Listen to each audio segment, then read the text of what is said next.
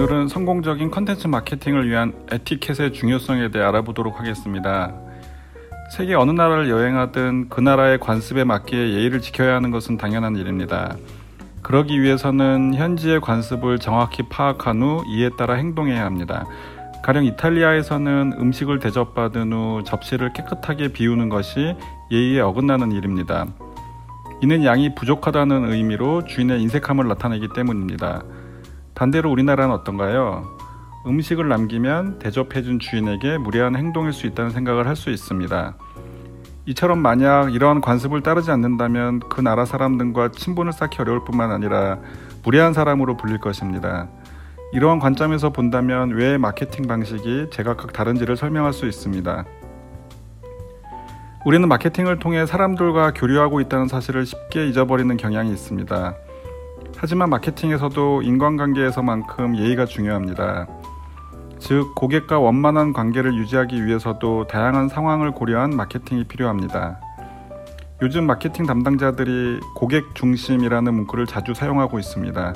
이는 고객에게 예의를 갖춰야 함을 분명히 표현한 것입니다. 그렇다면 고객 중심과 반대 의미를 지닌 마케팅 용어는 무엇일까요? 아마도 그것은 바로 제품 중심일 것입니다. 제품 중심은 제품 판매를 늘리기 위한 방법들을 최대한 수행한다는 의미입니다.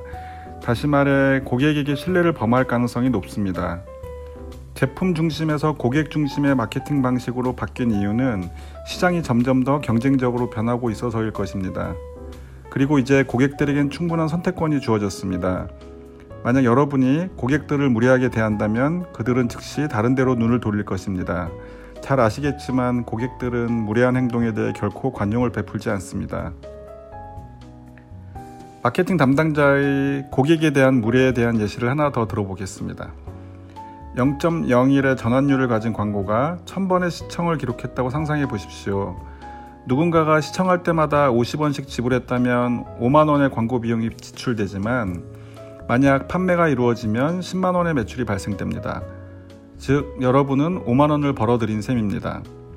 이처럼 제품 중심의 관점에서는 이익을 창출한 것으로 보입니다. 그런데 이러한 예를 고객 중심의 관점에서 접근하면 적지 않은 오류를 발견할 수 있습니다. 얼마나 많은 사람들이 우리의 마케팅 방식 또는 광고에 대해 불편함을 느꼈을지, 얼마나 많은 사람들이 우리의 광고를 시청한 후 자사 제품에 대해 부정적인 이미지를 갖게 되었을지 생각해 보면 오늘날과 같은 디지털 마케팅 환경에서 왜 좋은 매너를 가져야 하는지 알 수 있습니다. 예를 들어 우리는 동영상의 retention rate, 시청 유지율이죠. 시청 유지율을 실시간으로 확인하실 수 있습니다. 만약 어느 사람이 광고 영상을 겨우 3초만 시청하고 나가버렸다면 고객이 무례함을 느꼈을 가능성이 높습니다. 많은 사람들이 영상을 시청하기는 하지만 대부분의 사람들은 건너뜁니다. 이는 해당 영상이 고객에게 편치 않다는 것을 의미합니다. 반면에 사람들이 영상을 끝까지 시청하면서 0.01%의 전환율을 얻는 것이라면 이는 해당 영상이 불편하지 않음을 의미합니다. 그럴 경우 해당 영상은 기업의 자산이 됩니다. 따라서 우리는 최대한 고객이 보기 원하는 것을 제공해야 하며 그 결과 고객들은 점점 더 브랜드에 대한 로열티를 갖게 되고 궁극적으로는 자사 제품을 구입하려 할 것입니다. 고객과의 관계 역시 일상의 인간관계와 같은 방식으로 작동합니다. 왜냐하면 고객들도 보통의 사람들이기 때문입니다. 고객에게 좋은 인상을 주게 되면 그들은 충성도 높은 고객이 될 것이라는 것은 모두가 동의하는 사실이라고 생각합니다. 앞서 예를 들었던 retention rate, 즉 사람들의 관심도를 분석한 데이터는 예전엔 존재하지 않았던 고급 정보들이라 할 수 있습니다. 이 지표들은 실제적으로 우리에게 유용한 정보이며 가히 혁명적인 정보라고 할 수 있습니다. 이러한 정보들 때문에 마케팅 방식이 제각기 다른 형태를 가지게 되었기 때문입니다. 오늘날에는 제품 중심의 마케팅 방식으로 성과를 얻을 수 없습니다. 이는 고객에게 무례한 태도로 접근해서는 결코 성공적인 브랜드를 만들 수 없다는 것을 뜻합니다.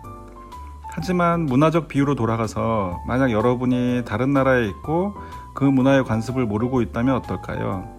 이러한 상황에서는 어쩔 수 없이 이성적으로 결정해야 할 것입니다. 직접 경험해서는 알 수 없지만 일반 상식으로는 알아차릴 수 있는 것들이 있습니다.